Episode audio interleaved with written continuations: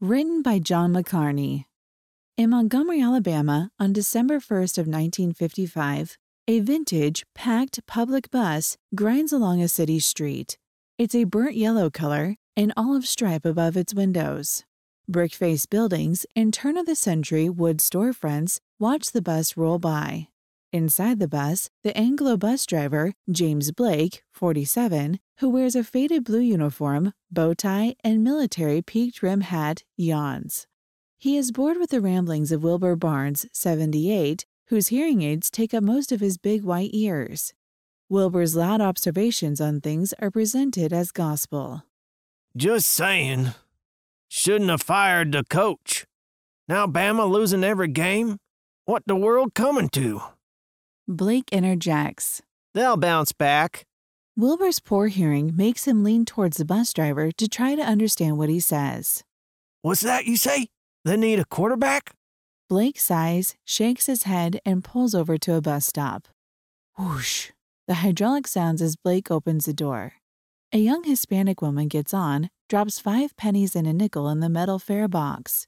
She moves towards the back of the bus. Wilbur follows her with his eyes, then leans over to Blake. Ain't the darkies supposed to go in the rear door after they pay? Blake shakes his head.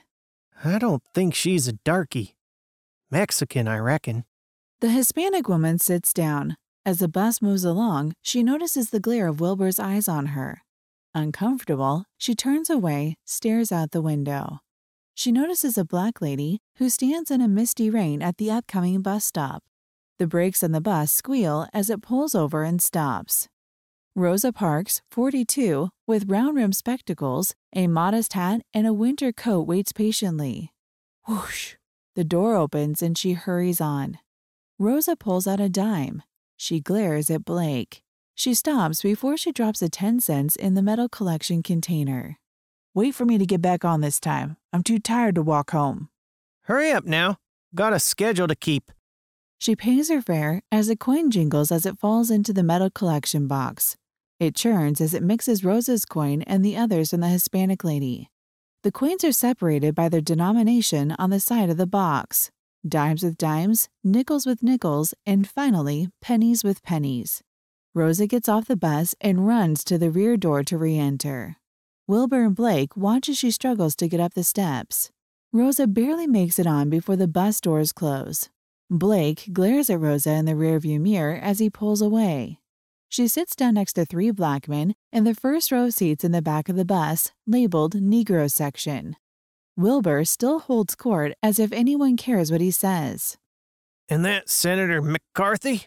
He all over them commie bohemians like a bloodhound in heat. Wilbur notices a long haired young man at the bus stop ahead. Well, would you looky here? Whoosh!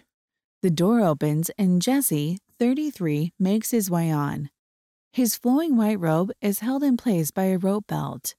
He wears ancient style sandals. Recently healed wounds dot his hands and feet. The scabs on his hands visible to all as he tosses coins of different denominations into the metal box.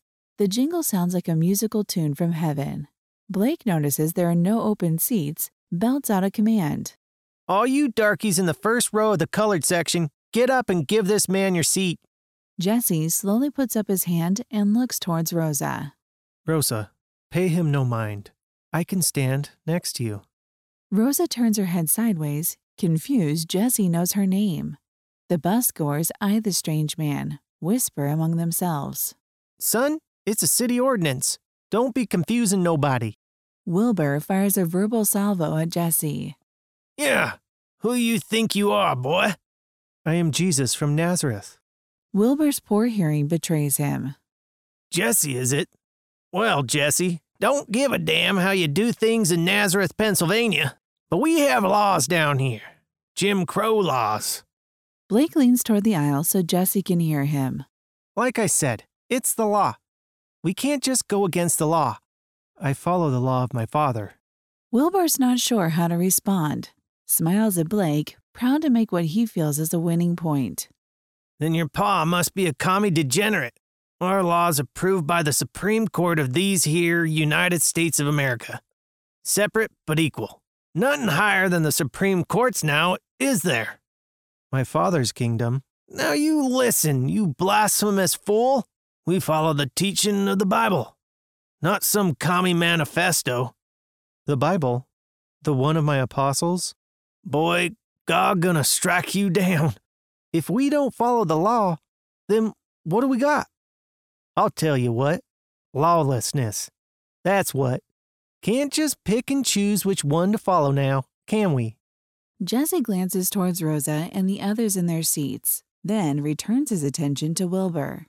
In your Bible, does it not say, If you say to one man, Here is a seat of honor, but say to the poor man, You must stand or sit at my feet, have you not discriminated among yourselves and become judges with evil thoughts? You awfully preachy, son, like my pastor giving a Sunday sermon, except you twisting the Lord's words around. The twisting has been done by others.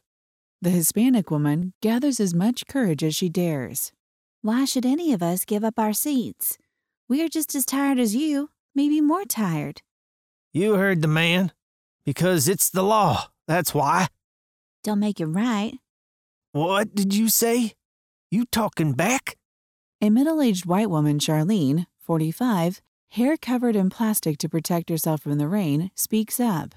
Course she not speaking back. What good would that do her? She needs to mind her place, not be an uppity woman, right?